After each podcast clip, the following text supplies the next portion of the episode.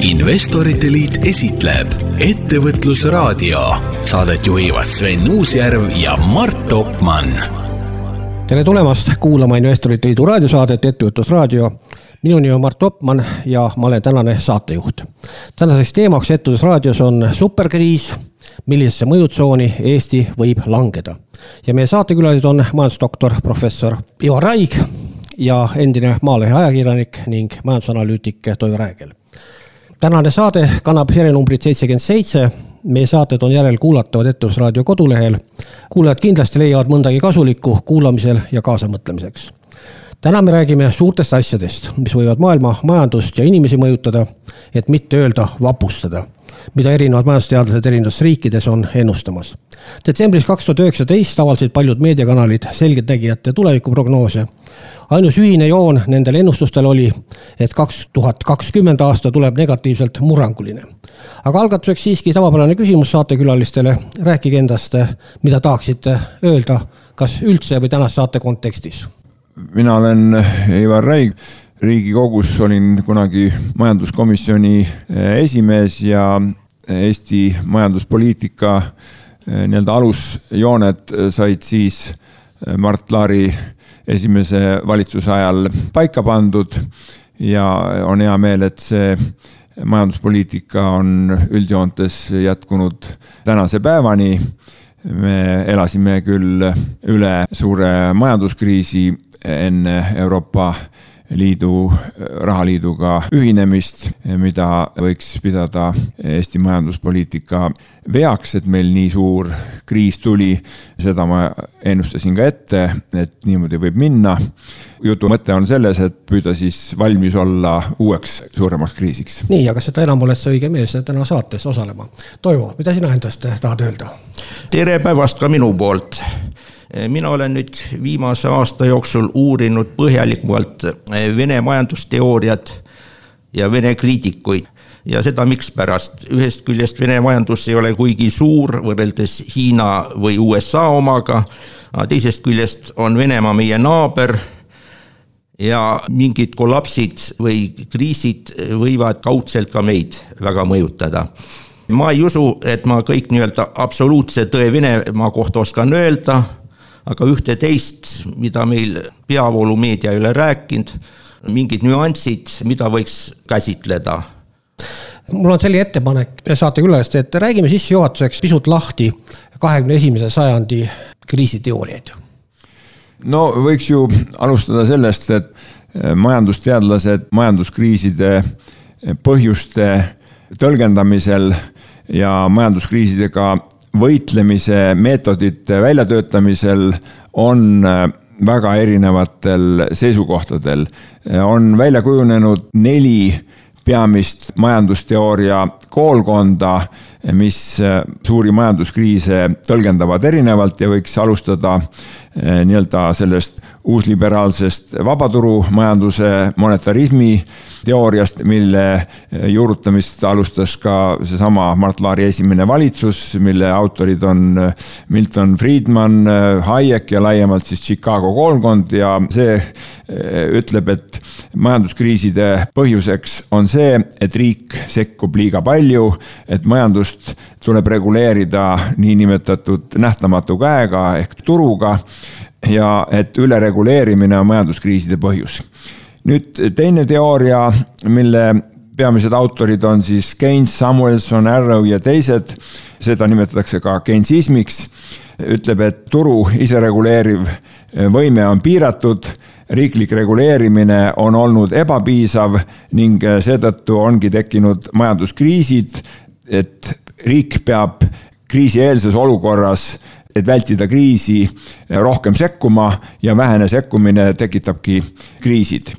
Nüüd kolmas, nüüd viimasel ajal järjest rohkem mõju saanud uusinstitutsionalismi teooriad, mis on siin Douglas North ja Buchanan ja Cozy ja veel mitmed teised, ütlevad, et need nii-öelda materiaalsete ressursside arvestajad, on nad siis turu fundamentalistid või riiklikud reguleerijad, gensistid, et nad jätavad väga paljud analüüsist välja nii-öelda formaalsed ja mitteformaalsed institutsioonid, mis majandust aitavad muuta efektiivsemaks ja tagavad majanduse toimimise, kõik need lepingud, õigus ja, ja ka siis tavad ja igasugused äh, mitteformaalsed reeglid, et nii-öelda nende mõju majandusele on järjest rohkem, ka siin e-kaubandusega seoses ja nii edasi. ja lõpuks on veel neljas teooria, see vana eh, niisugune vasakpoolne eh, siis marksistlik, sotsialistlik teooria, mis ütleb, et praegune majanduslik olukord, see on kapitalismi nii-öelda viimane faas, globaalne kriis, et on vaja uut õiglast maailmakorraldust ja et see uus õiglane maailmakorraldus võib lähtuda hoopiski Aasiast. Ja võib öelda veel, et viimased majandus preemia laureaadid, kes on suutnud ette ennustada kriisi, Robert Schiller, mida võiks siis öelda mullindusökonoomika, et see traditsiooniline majandusteadus ei ole suutnud tabada majanduses teatud mulle, mis siis on lõhkevad ja tekivad majanduskriise. Ja need majanduskriisid võivad tekkida ju kas siis mõne tootmisharus või mõnes suuremas riigis või, või noh, ressursside nappuse tõttu või mingisuguse protsessi liigses globaliseerumises, nii et, et neid põhjusi, millest teooria, millist majanduskriis tuleb, on väga palju ja praegu isegi nüüd üks Nobeli preemia laureaat Krugman on ju öelnud, et majandusteadus on kriisis, et ta ei suuda seletada kõiki uusi protsesse, mis majanduses on ja ma arvan, et selle juurde me peamegi jääma, et me peame suutma erinevaid teooriaid kombineerides ja jälgides, analüüsides siis ühe või teise maailma majanduse piirkonna toimimist vaatama, kus siis kriis võib uuesti puhkeda, aga paratamatu on see, et, et majanduses toimuvad protsessid kuidagi mittelineaarselt ehk siis sinusoidselt nii, Toivo, aga nüüd ma tahan küsida sinu käest, kuna sina oled uurinud Vene majanduskriiside ennustajaid, et mida nemad räägivad? no kõige huvitavam neist, mis ma olen Youtube'ist leidnud, on kindlasti Mihhail Haasin. omal ajal töötas ta Boriss Jeltsini meeskonnas, aga läks sealsete liberaalidega tülli, lasti lahti ja siis ta on nii-öelda vabakutselisena, moodustas oma meeskonna, nõustavad siis igaviisi suuri neid naftafirmasid ja siis on ka oma teooria välja töötanud. pluss nad on siis mitu raamatut välja andnud ja siis viimane, mida ta reklaamib, on eh, mõtisklusi tulevikust. ja eh, tema teooria võiks kahe sõnaga kokku võtta, õigeusklik sotsialism. noh, meile võib see imelik tunduda, aga Venemaal on tal küllaltki palju kuulajaid, noh Youtube'is on alla saja tuhande, aga peale selle iga päev ta esineb ka erinevates raadio ja muudes internetikanalites. mõni selline globaalsem mõõde ka? jah, no ta väidab, et ta käib nii Pariisis, Kasahstanis kui ka mitmel pool on esinemas käinud. aga noh, mõnes mõttes võiks öelda, et teda on kasutatud ka umbes nagu et mingi seminar või konverents väga tukkuma ei jääks, et nagu pärmipulk WC-potti visata. Eh, suurepärane, andsid mulle võimaluse küsida järgmine küsimus. sõna otseses mõttes paluks võimaluse paari lausega, et kas kahekümne esimese sajandi kriisiteooriad teie arvates on populistlikud, kas vasakule või paremale kaldu näiteks? No kindlasti on see, et väga paljud inimesed tunnevad muret ja on erinevaid teooriaid välja töötanud, kindlasti see kriis tuleb. Neid on senini nii iga kümnekümne aasta järgi tekkinud, tekib ka juurde. nüüd on muidugi küsimus, kas see on nii-öelda viimane ja lõplik nagu sotsialistlikud teooriad ennustavad, seda ka Mihhail Aasin öelnud, et kuna maakera mõõt on lõplik ja turg ei saa nüüd enam lõputult laieneda, viimane laienemine oli selle arvel, et Nõukogude Liit lagunes, teised riigid said tungida Nõukogude Liidu turule ja siis turg uuesti laienes nii, aga head raadiokuulajad, me teeme siin väikse pausi ja kohe jätkame. muuda oma tee finantsvabaduse saavutamiseks võimalikult lihtsaks. tule ja liitu Investorite Liiduga investoriteliit.ee investeeri oma vaba raha otse Eesti kasvuettevõtetesse. see on sinu tee finantsvabaduseni. mõtle suurelt investoriteliit.ee või helista üks viis kolm kolm viis, üks viis kolm kolm viis tervist ei huvita, milline on sinu palk või kui ilus sa oled. tervis on alati valmis sind hoidma. ainus, mida tervis tahab, on, et ka sina hoiaksid teda. Meravita tervisepaketid hoiavad sind tervena tutvu tervisepakettidega lähemalt Meravita terviseportaalis meravita.ee või helista tellimiseks üks viis kaks kaks viis, üks viis kaks kaks viis. ahoi kuidas terve olla ja kuidas terveks jääda, saate kuulata külastades Terviseraadio veebilehte www.terviseraadio.ee. investorite Liit esitleb Ettevõtlusraadio. Saadet juhivad Sven Uusjärv ja Mart Opmann ettevõtlusraadio läheb siinkohal edasi. meie tänane teema on superkriis ehk millisesse mõjutsooni Eesti võib langeda. ja meie saatekülalised on majandusdoktor, professor Ivar Raig ja endine Maalehe ajakirjanik, majandusanalüütik Toivo Räägel. aga Ivar, sul oli juba näpp püsti, tahtsid küsida midagi Toivo käest ma tahtsin täpsustada, et mida see professor Haasin siis pakub, millised tema põhipostulaadid tema teoorias on, et mis siis maailma ees ootab tema nägemuses?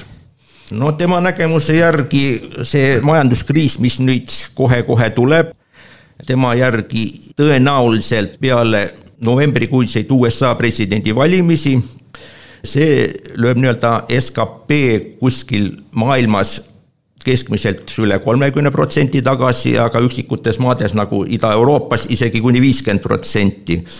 ja kuna nüüd Euroopa Liidus on see suur doonor Saksamaa, Saksamaa ei suuda Ida-Euroopat enam üleval pidada, Inglismaa on nii-öelda nagu Euroopa Liidust välja läinud, siis hakkab ka Euroopa Liit lagunema, USA langeb kõvasti tagasi kui meie senini liikusime globaliseerumise suunas, siis hakkab maailm tõmbuma üksikuteks nii-öelda majandustsoonideks kokku. See selline Vene poolt vaadatud katastroofi teooria, ma ütleks, et ma ei julgeks seda laialt levitada ja ma viitan ainult sellele, et Haasin ega ka ükski teine tänapäeva majandusteadlane pole saanud eh, ühegi Nobeli viimase aja preemia lähedalegi. viimased Vene majandusteadlased, kes Nobeli preemiat said, olid Leontjev ja, ja Kantarovitš ning eh, Ida-Euroopast oli veel Jaanus Kornai oli kandidaat ja iga aasta antakse ju välja uus majanduspreemia ja pigem praegu rõhutakse sellele, et majanduskriisi võib tekitada see, et eh, rikkad muutuvad rikkamaks ja vaesed vaesemaks jaoks, ehk siis uue majanduskriisi järgmine nii-öelda selline stimulaator või siis ajend võiks olla, kui puhkeb üks suurem sõjaline konflikt ja me teamegi, et ka suur depressioon, kui me räägime suurest kriisist, oli ju, algas ju enne teist maailmasõda ja lõppes siis alles sõja ajal. nii et, et see vaesuse ja rikkuse vahekord ja, ja sõjajulgeoleku teema tuleb siin sisse ning ma ei usu, et, et siin venelased mingisugust otsustavat rolli selles küsimuses etendavad ja maailm, eriti suured riigid, on õppinud nende konfliktidega toime tulema, et ma ei näe, et suur sõda oleks praegu puhkemas. nii, aga läheme siis idast läände ja põrutame kohe üle ookeani. kaks tuhat üheksateist oktoobris avaldas USA tulevane presidendikandidaat Elizabeth Warren. minu andmetel viimaste küsitluste järgi on ta demokraatide seas praegu kolmandal positsioonile. ajakirjas The Economist oma mahuka, nimetaks siis kahekümne esimese sajandi majandusprogrammi. ma küsiks, ma tean, Ivar, et sa Elizabeth Warrenit natukene uurinud, et kes on Elizabeth Warren ja mis on siis tema need turumajanduse põhipostulaadid jah, ta on niisugune huvitav nähtus Ameerika demokraatide hulgas, ta on väga haritud äh, ja äh, Harvardi ülikooli majandusteaduskonna taustaga professor, töötas seal, töötas välja nii-öelda oma rahvakapitalismi uue teooria. ta toetab kapitalismi erinevalt tema ühest suuremast vastaskandidaadist Bernie Sandersist ja teistest. ta ütleb, et Ameerika ja maailm peab minema edasi kapitalismi teed, mitte sotsialismi teed, kuid et see kapitalism peab olema pööratud siis näoga rahva poole ja tema noh põhilised meetodid on siis see, et tuleb tagada maksude parem ümberjagamine, ehk siis rikastelt tuleb rohkem maksusid koguda ja tuleb panna piirid monopoolsetele eh, suurettevõtetele, korporatsioonidele. Ja neid tuleb siis tükeldada ja teha väiksemaks, et tagada paremat konkurentsi nende vahel, ehk siis rahvakapitalism, see tähendab seda, et ka rahvas saaks suurema osa sellest kasumist, mida praegu korporatsioonid temal oli vist selline ettepanek ka, et kui sul on varade seis või kogumaht on perel üle viiekümne miljoni dollari, et siis maksustada neid varasid kaheprotsendilise maksuga. kui üle miljardi, siis juba kolmeprotsendilise maksuga. ja, ja see oli see kapitalimaksud, äh, progresseeruvad kapitalimaksud, mitte ainult siis äh, progresseeruv tulumaks, vaid ka progresseeruv kapitalimaks on üks äh, tema peamisi seisukohtasid. ja nüüd paraku siiski noh, üks on see, et ta on majanduspoliitika ja majandusteooria taustaga inimene, mida on poliitikas, on vähe selliseid inimesi. teine on see, et ta on ühe osariigi senaator, see tähendab seda, et ta on juba nii-öelda vana olija poliitikas. Ja paraku on nüüd minu arusaamine viimastest nendest Ameerika presidendi eelvalimistest Iowas, mis olid ja nüüd siis New Hampshire'is, kus Warren oli küll kolmandal kohal, aga väga kaugel esimesest kahest kohast, nii et, et ta ilmselt nomineeritud presidendikandidaadiks ei saa, tal on alla kümne protsendi toetust ja, ja seda ma oskaksin põhjendada ainult sellega, et, et nüüd demokraadid püüavad jälgida neid vabariiklasi selles mõttes, et nad ei taha juba välja kujunenud eliidi kandidaati, vaid tahavad uut värsket inimest. nii nagu Trump oli vabariiklaste hulgas värske, nii on see Pete Buttigieg, uus nägu, kes paljuski kasutab Warreni majandusteoreetilisi seisukohti. nii, Toivo, aga tahad sina midagi arvata või küsida Ivari käest? Warreni kohta? Mm, lisamärkuse teeks Warreni kohta. lisaks Economist iga aasta alguses avaldab ka oma prognoosi järgneva aasta kohta. tänavuse aasta kohta tegi ta sellise esikaane, nagu on nägemise kontrollimise tabel. seal esimesed read on hästi suurte tähtedega ja viimane rida on siis kõige väiksemad ja siis selle lugemise kontrollimise tabelis on pandud kakskümmend üks nime. Ja üks nendest nimedest on Warren. Ja inimesed, kes püüavad mõistatada ja tõlgendada seda The Economisti aasta prognoosi, usuvad, et see on Elizabeth Warren, et Economist Mm, prognoosib, et Warren saab presidendiks. no praegused esialgsed eelvalimised seda veel ei kinnita. aga teine asi, mis on selle Economisti prognoosi kohta huvitav välja toodud, on see, et ta algab Trump, see Ameerika presidendi nimega ja lõpeb Russia ehk Venemaaga. ja keskel on seal toodud siis Hiina liidri nimed ja India liidri nimed. kuid ei ole märgitud Euroopa Liitu ega ka Putinit nimeliselt. no seda tõlgendatakse, et Putini mäng on nii-öelda suures plaanis mängitud ja ta lahkub areenilt üks küsimus Warreni kohta veel. ta on avaldanud oma tütrega ühe raamatu, kus on toonud sisse viiskümmend, kolmkümmend, kakskümmend eelarvestamise põhimõtte. see on iseenesest päris huvitav, kuidas planeerida perekonna eelarvet ja kui me räägime siin hiljem kindlasti veel natukene ka kriisi leevendamisest või abinõudest kriisi leevendamiseks, siis, siis ma küsiksin, kuidas see reegel viiskümmend, kolmkümmend, kakskümmend töötab ja miks ta töötab? selle kohta ma ei oska midagi kommenteerida, sest nende protsentide tagapõhja ma täpselt ei tea, see on ka, kuidas neid arvestada. ma tean ainult seda, et Warren ja, ja mitmed teised nii-öelda uuema põlvkonna siis majandusteadlased on seadnud endale eesmärgiks, et nii nagu nüüd Trump ütleb, et teeme äh, Ameerika uuesti suureks ja võimsaks. Nad on võtnud sellest ideest kinni ja ütlevad, et nüüd teeme kapitalismi uuesti terveks või, või suureks. et making capitalism great again.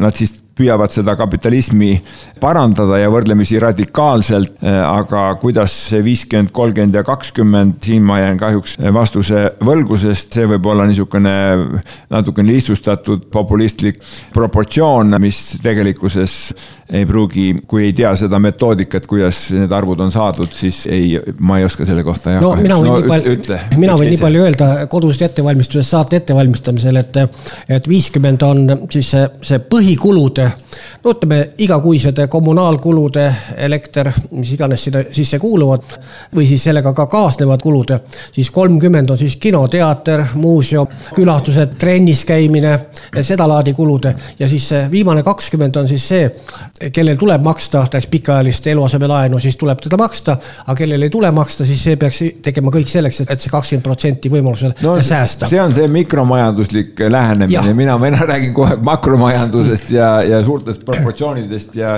ja, ja seal on need asjad palju keerulisemad, sest noh, kui palju neid investeeringuid saada, millised on eelarve, need kokkuhoiu või, või eelarve kontrollimise meetmed, et need, kuidas kriisi ennetada läbi eelarve ja maksundusega, see on nüüd äh, tähtis küsimus ka Warreni jaoks.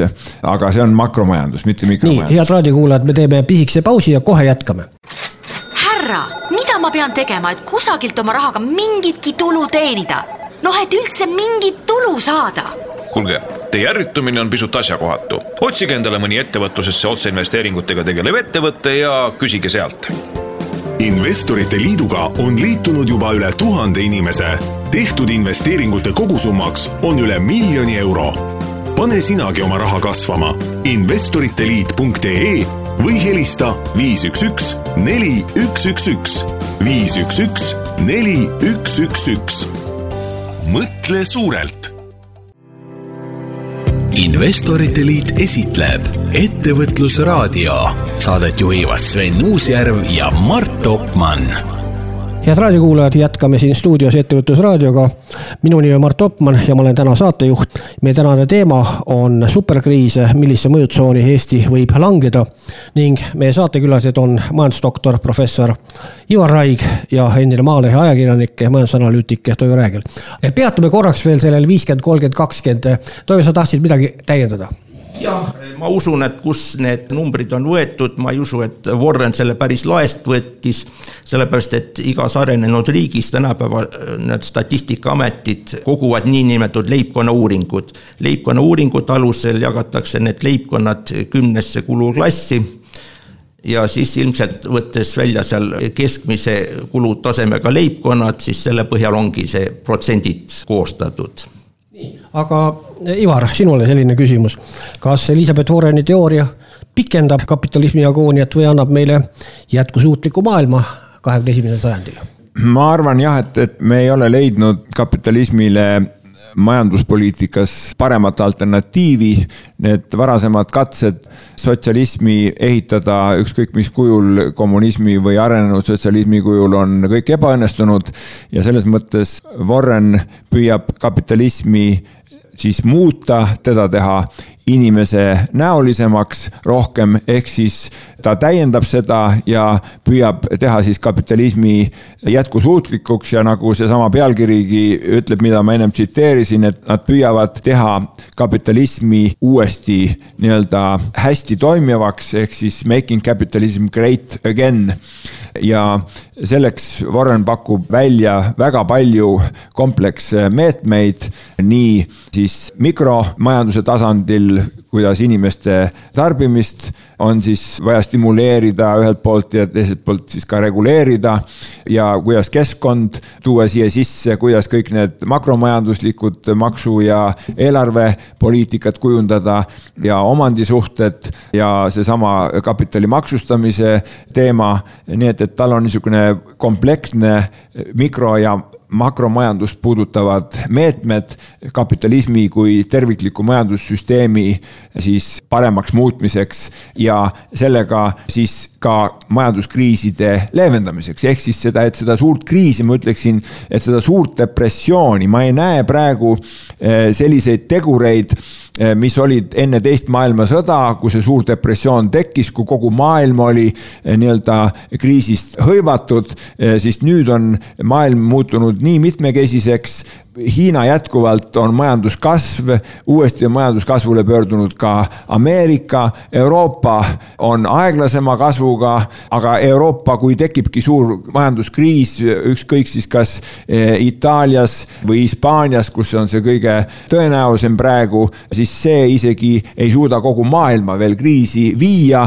nagu ma ütlesin, et kriisi saab viia ikkagi mingisugune väga suur eh, poliitiline läbikukkumine, mis toob kaasa suure laastava sõja või siis ka mingisugune täiesti enneolematu looduskatastroof mingisuguse suurte meteoriitide või, või atompommide või, või mingisuguste asjade kasutusele võtmine toob kaasa uue majanduskriisi, aga praegu on maailm nii targaks saanud, et noh, nii palju on sellest majandusteadusest kasu olnud, kuigi seda õiget teooriat ei ole. Ja kui sa küsid selle Warreni kohta, siis ma ütlen veel, et, et see õige tee või niisugune, millele otsitakse, et kuidas seda kapitalismi siis reguleerida ja jätkusuutlikuks kujundada, on niimoodi, et, et mitte siis, et ainult turg reguleerib või et ainult riik reguleerib, vaid on vaja ikkagi see vana tõde ellu viia et nagu purjeka juhtimisel, et kui on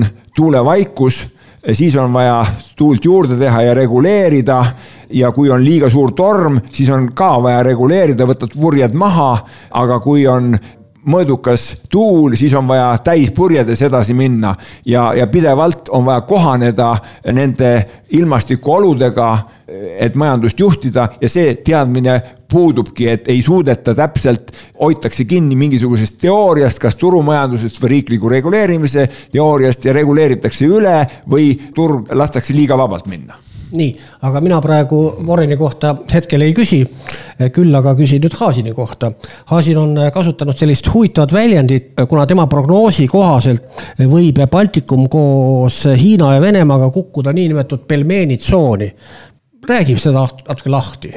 jah, no tema idee seisneb selles, et kui algab suur majanduskriis, viimane tema arust, siis Saksamaa kui Euroopa Liidu mootor ei suuda enam nii-öelda vaest Ida-Euroopat toita, näljased idaeurooplased siis hulguvad mööda Saksamaa piire, mööda Tšehhi piire, otsivad endale tööd ja elatist, siis maailm laguneb erinevateks majandustsoonideks, langeb kokku. Ja üks nendest tsoonidest on niinimetatud pelmeenitsoon, selle nimetas ta selle järgi, et see, kus Singis Khan omal ajal äh, vallutuse tegi ja inimesed hakkasid seal pelmeene söömas. nüüd muidugi teine asi, erinevalt meie EKRE poliitikutest, äh, Mart Helmest, tema ei arva, et Saksamaa ka sellesse tsooni langes, tema arvab, et Saksamaa moodustab äh, Saksa margatsooni keskusega Berliin. Nimelt ja sellega ühinevad rikkamad need Lääne-Euroopa riigid, aga sealhulgas ka näiteks Tšehhoslovakkia, kuid Poola ei ühine. Poola kohta arvab ta ka niisugune, et kuna alati see, kes on Poola endale haaranud, see on halvasti lõpetanud hiljem. aga see on ka niisugune soolapuhumise küsimus ma ei taha sellepärast ka jätta küsimata pelmeenide kohta, kuna äsja algas Hiinas valge roti aasta ja, ja siis oli hästi palju uudiseid ja uudiseid oli ka pelmeenide kohta, et ühes tõelises Hiina peres, kus siis sugulased kokku tulevad, tõsi küll, sellel aastavahetusel oli see raskendatud tänu levivale koroonaviirusele, aga muidu ikkagi tullakse kokku, suheldakse, valmistatakse pelmeene ja see käib täiesti vältimatult uue aasta saabumise juurde, nii et see, seda huvitavam oli see pelmeenitsooni Eh, lause, aga ma ei saa ikkagi küsimata jätta siia juurde, et seoses sellega, et kas Hiina hakkab domineerima uut maailmakorda, kuidas teile tundub? selle kohta on nüüd ka erinevaid teooriaid, mis venelased on välja toonud. üks kõige vapustavam, mis ma nüüd viimasel ajal lugesin, aga seda ei saa ka päris tõeseks võtta, tegemist ei ole professoriga on selline tegelane nagu Benjamin Fulford, kes nimetab ennast mingi valge draakoni pressiesindajaks, väidab, et viimasel ajal on ärimajandusajakirjades hakatud väga propageerima Indoneesiat. Et see on tema arvates, tähendab seda, et üritatakse nüüd eh, tootmist Indoneesiasse üle viia. no selles mõttes minu jaoks natukene ebatõenäoline, aga teisest küljest on ka see, et Vene kitavovedid ehk need Hiina asjatundjad on ka mitmet moodi seda tõlgendanud no arvatakse, et USA, nemad väidavad muidugi, seda ei väida mitte mina, et üritatakse Hiinat mitmeks tükiks lagundada, noh, teooriaid on seinast seina nii, head raadiokuulajad, me teeme stuudios väikse vaheaja, kohe jätkame. elus on olulised õiged valikud. Eesti Kapital, terved inimesed, hea elukeskkond, väärtusloome läbi teaduse. investorite Liit pakub võimalust otseinvesteeringuteks ettevõtetesse. telekommunikatsioon, farmaatsia, tervishoid, taastuvenergia mina olen Üllar Saaremäe ja mina olen Investorite Liidu investor. tule sinagi investeerima. vaata lähemalt investoriteliit.ee või helista viis, üks, üks, neli, üks, üks, üks. Sa hoiad oma autot korras ja hoolitsed selle mootori eest aga kuidas on lood sinu enda mootoriga, sinu tervisega? sa viid oma auto teenindusse ja sellele pannakse uued osad, kuid sinu tervisega asjad nii ei käi. hoolitse oma tervise eest juba täna, enne kui see katki läheb. vaata lähemalt Meravita terviseportaali loodustooteid meravita.ee või helista tellimiseks üks viis kaks kaks viis, üks viis kaks kaks viis. ahoi kuidas terve olla ja kuidas terveks jääda, saate kuulata külastades Terviseraadio veebilehte www.terviseraadio.ee. investorite Liit esitleb Ettevõtlusraadio. Saadet juhivad Sven Uusjärv ja Mart Topmann. Head raadiokuulajad ja jätkame Ettevõtlusraadioga tänane teema on superkriis, millisesse mõjutsooni Eesti võib langeda ning saatekülalised on äh, majandusdoktor, professor Ivar Raige ja endine Maalehe ajakirjanik, majandusanalüütik Toivo Räägel. aga Ivar, mida sina arvad sellest Hiina pelmeenitsoonist ja kas Eesti võib sinna langeda? No ma arvan, et see Haasini termin pelmeenitsoon on üldse selline üks tema välja mõeldud ja väljendab pigem seda Vene impeerialikku suhtumist jätkuvalt, et mingisugust pelmeenitsooni kui sellist majanduslikus mõttes ei ole. Ja kui ei tule, see pelmeenitsoon on pigem see endine SRÜ kus Venemaa püüab domineerida, ehk siis on see Valgevene ja, ja võib-olla pelmenitsooniks võib nimetada siis Krimmi ning seda kaevanduste piirkonda seal Ukrainas ja võib-olla ka mingil määral Armeeniat, kes on Venemaa mõjusfääris majandus mõttes, aga Eesti on Venemaast niivõrd palju juba lahti ütelnud, meie kaubavahetus ja majanduslik seotus Venemaaga on alla kümne protsendi juba ja meid mõjutab eelkõige Euroopa Liidus toimiv ja Skandinaavias toimuv, ma ei usu, et see Hiina mõju ka meile jõuab, me oleme väga ettevaatlikud, Hiina mõju on jõudnud pigem Venemaale, Lähis-Idasse ja Aafrikasse, siia Euroopasse ja Eestisse ei ole see jõudnud, pigem me saame olema mõjutatud Ameerika ja Suurbritannia olukorra muutumisest see protektsionism, mis need riigid praegu Euroopa Liidu suhtes võivad ette võtta, kui ei sõlmita korralikku lepingut Suurbritannia ja siis Euroopa Liidu vahel, siis see võib meid mõjutada rohkem, kui või mõjutab Venemaa. aga nagu, kuivõrd meie pangad, meie eksport on juba rohkem kui pooles ulatuses Skandinaavia riikidega, siis meid mõjutab kõige rohkem Skandinaavia ja meid nii-öelda mitte pelmeenistumine, vaid ikkagi skandinaavistumine, kui me oleme nii-öelda allahankeriik, et kui majanduskriis peaks neid riike mõjutama, siis oleme meie rohkem, kõige rohkem haavatud, aga kui midagi majanduskriisi langeb Venemaa või Hiina või Ameerika, siis see mõjutab meid oluliselt vähem kui see, mis on, toimub Skandinaavias. nii, aga räägime veel ühest räägime ühest majanduskriisi esilekutsujast veel. nimelt raha juurdetrükkimine näiteks Euroopas algas see programm märtsis kaks tuhat viisteist, kui euroala keskpangad hakkasid koos ostma kuuskümmend miljardit eurot kuus. see programm järgmisel aastal kasvas juba kaheksa miljardi euroni kuus ja nüüd on küll viimased aasta-poolteist on hakanud mitmesammuline selline ostumahtude vähendamine. aga samas teadlased ütlevad, et sellega on juba ebastabiilsuse süsteemi sisse ehitatud ja uus kriis võib meid tabada väga ootamatult ja väga valusalt. mis te sellest arvate? no võiks öelda niimoodi, et Euroopa need meetmed rakendas Ameerika Ühendriikide eeskujul ja see oli vajalik siis nii-öelda fiskaal kriisi leevendamiseks ja ennetamiseks ning äh, majandust oleks stabiilne, et tekitati uut raha juurde ja sellega loodeti ka äh, inflatsiooni natukene kiirendada ning äh, see on lihtsalt kriiside ennetamise üks meetod ja, ja selle on keskpangad siis Ameerika keskpanga eestvõttel ilusti ära õppinud ja kui ennem seda asja tehti kuue suurema maailma riigi nii-öelda seitsme tasandil, sest nüüd äh, on see võtnud ka laiema mahu juba selline G kahekümne tasandil püütakse neid finantspoliitika meetmeid siis äh, harmoniseerida ja ma näen siin äh, pigem siis kriiside ennetamist ja ühtset reguleerimist ning mingisugust väga suurt ohtu ma siin selles meetmes ei näe, vastupidi, see aitab neid kriisisid leevendada. Vastupidiselt Ivar Raigile, Vadim Katašonov, see on üks teine vene professor, kes ka on teatud määral Haasiniga seotud, tema arvamus on jälle vastupidi, et see raha juurdetrükk, see lükkas küll kriisi tekkimist edasi, kuid kui see nüüd tekib lähiajal, siis see tuleb seda rängem. ja tema põhjendus on selles, et raha küll trükitakse juurde, kuid nagu kasu sellest ei ole. Et põhiliselt see raha ei lähe mitte tootmisse, vaid läheb igasugusteks börsile ja finantsspekulatsioonideks.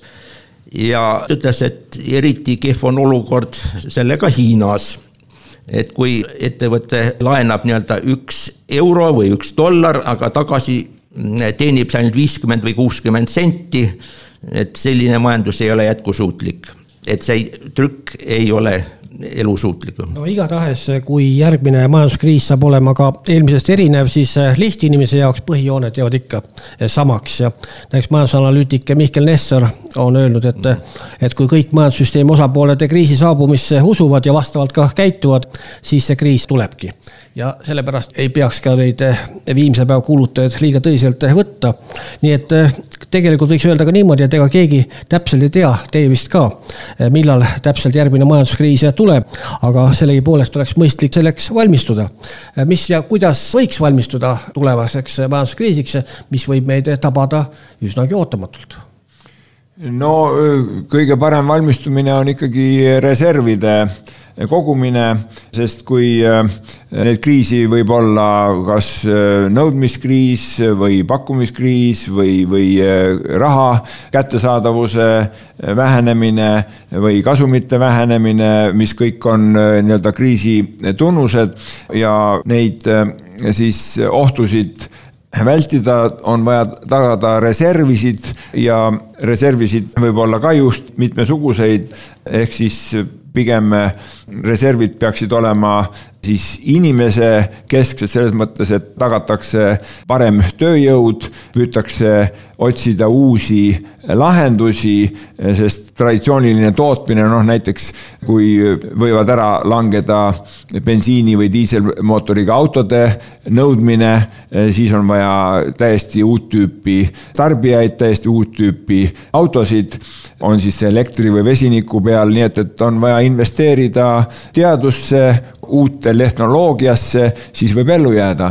aga kui me tegime nii rumalasti nagu selle eelmise majanduskriisi ajal, et me hoidsime lihtsalt kokku, et ühineda rahaliiduga, siis me võime tekitada uue sügava kriisi, kui me jäämegi allhanke maaks, et me peaksime välja töötama uusi tehnoloogiaid ja minema maailmaga kaasa ja praegu see keskkonna majandus, roheline majandus, ringmajandus, biomajandus, seal ma näen Eesti jaoks uusi ärivõimalusi ja, ja kriisi pehmendamise meetmeid. Nii et proovime natukenegi järgida neid soovitusi ja kindlasti on veel mõtteid. aga läheme edasi kas finantskriis võib Hiinast teha superriigi, kui ma valmistusin saateks, siis ma lugesin sellist pealkirja ja, ja see tekitas mulle küll mitu küsimust korraga. lugesin ja siis sain arusaamisele, et kas see lähendab Hiinat USA-le, kas eh, Hiina on juba nii palju omandanud USA võlakirju või erinevate firmade võlakirju või ka riigi võlakirju. hinnanguliselt olen kuulnud summast kaks triljonit dollarit. et see võib Hiinast ühel hetkel teha nii-öelda maailma valitseja. mis te arvate sellest? no ma arvan, et see olukord on veel väga kaugel, sest Hiina reaalmajandus ja konkurentsivõime jääb ikkagi Ameerikale veel oluliselt maha ja ka see kaks triljonit, see võib meie jaoks tunduda supersumma, aga kui Ameerika siis skp läheneb kahekümnele triljonile, siis on see ainult üks kümnendik sellest. nii et see kaks triljonit on muidugi supersumma, sellega võib osta ära Itaalia või osta Kreeka või mõne teise riigi, aga Ameerikat sellega ei osta ja rääkimata kogu Euroopast või Euroopa Liidust ja ma arvan, et see uus finantskriis mis võib tekkida mõne vastutustundetu riigi nii-öelda raiskamisest, on see, ma viitasin siin Euroopas on selleks võib-olla risk on praegu Itaalia või Hispaania, kuid nagu ma ütlesin, G kahekümne kaudu neid asju juba reguleeritakse ja ma ei pea seda tõenäoliseks ja, ja Hiina takistuseks on ka see, et see Hiina raha ei ole ju veel konventeeritav, eks. ja kui ta ükskord saab konventeeritavaks, siis ta peab rinda pistma kõigepealt nende teiste tugevate valuutadega ja ma ei arva, et Hiinal on seda vastupidavust ja võimekust praegu. nii, Toivo, ma saan aru, et sinul on ka selle kohta oma arvamus? jah, no mitmed inimesed on seal Venemaal öelnud, seesamune Vadim Katassonov, see finantsprofessor tema kardab, et see uus finantskriis võib just Hiinast alata ja mispärast. Tema väidab, et Hiinas on hästi palju nii-öelda mustasid laenusid.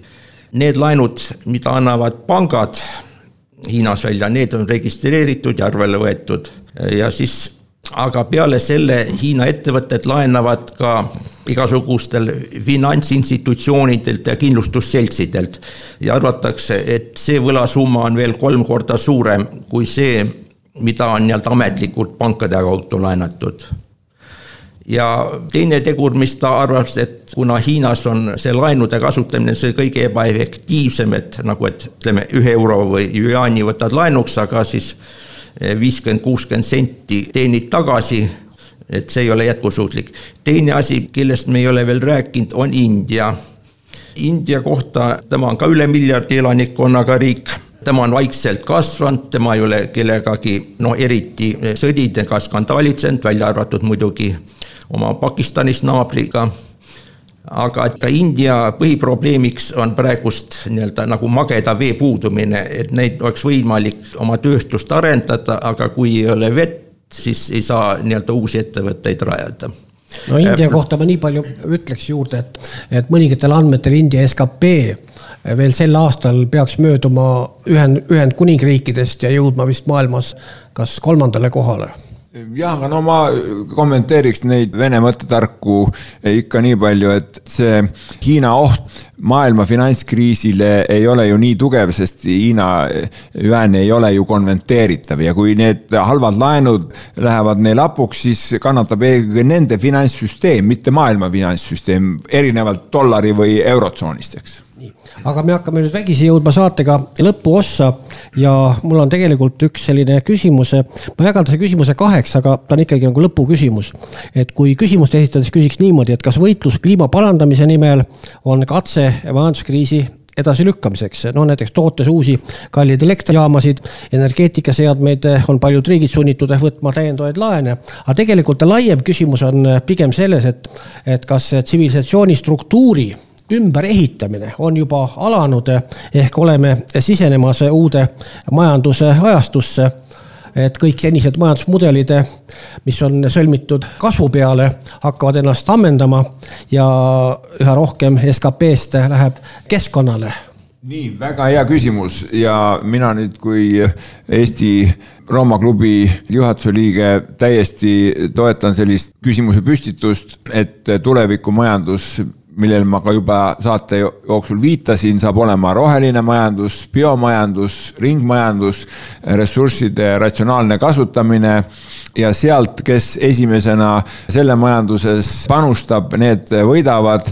Ja samal ajal selle rohelise majandusega ei maksa üle pingutada, see võib ka tekitada kriisi, on vaja nii-öelda eh, järk-järgulist üleminekut sellest eh, traditsioonilisest majandusest rohemajanduse juurde ning jätkusuutlik majandus võiks olla Eesti üks nii-öelda firma märk, sest meie nii-öelda tiigrihüpe on juba ammu maha käinud. me võiksime nüüd saada maailmas üheks rohemajanduse eestvedajaks ja Eestil oleks vaja uut eesmärki. ma pakun ka selle välja, et Eesti võiks liituda globaalse edukate väikeriikide ühendusega, mille keskus on Uus-Meremaal, kuhu kuuluvad Singapur, Iisrael, Šveits, mitmed teised riigid, ka siin meie naabrid soomlased, taanlased ja iirlased, et me võiksime kuuluda sellisesse väikeriikide majandusühendusse, mis jätkusuutlikku majandust ja rohemajandust hakkab arendama ja olema teistele eeskujuks. Toivo, sinult lõpusõnaks jah, idee on muidugi väga ilus, ütleks kõigepealt selle Mihhail Haasini sõnad, tema ütles sellise mõtte välja, et kui algab suur majanduskriis, siis see rohemajandus kõik lendab kuradile. sest kõigil on oma huvid tähtsamad ja sellega enam ei tegeleta. Aga ma olen nõus Ivar Raigiga selles mõttes, et Eestis näiteks on paar huvitavat roheprojekti, mida meil eriti ei toetada, näiteks see, mida ka Äripäev on kirjutanud selle vendade Sõnajalgade tuulepargist, mida ei lasta rajada. Nemad on, nagu ma aru saanud, kolmandiku võrra efektiivsema tuuliku leiutanud ja kui seda õnnestuks toota ja müüa, oleks Eestile suured kasud sees.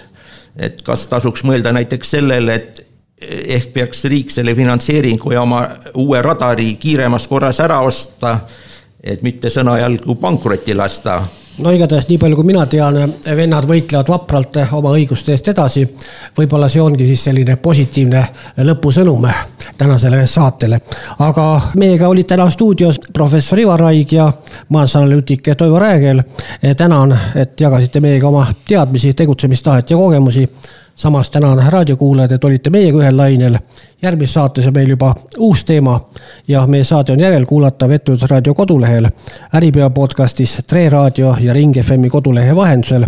aga tulge ka Facebookis meie fänniks, tänan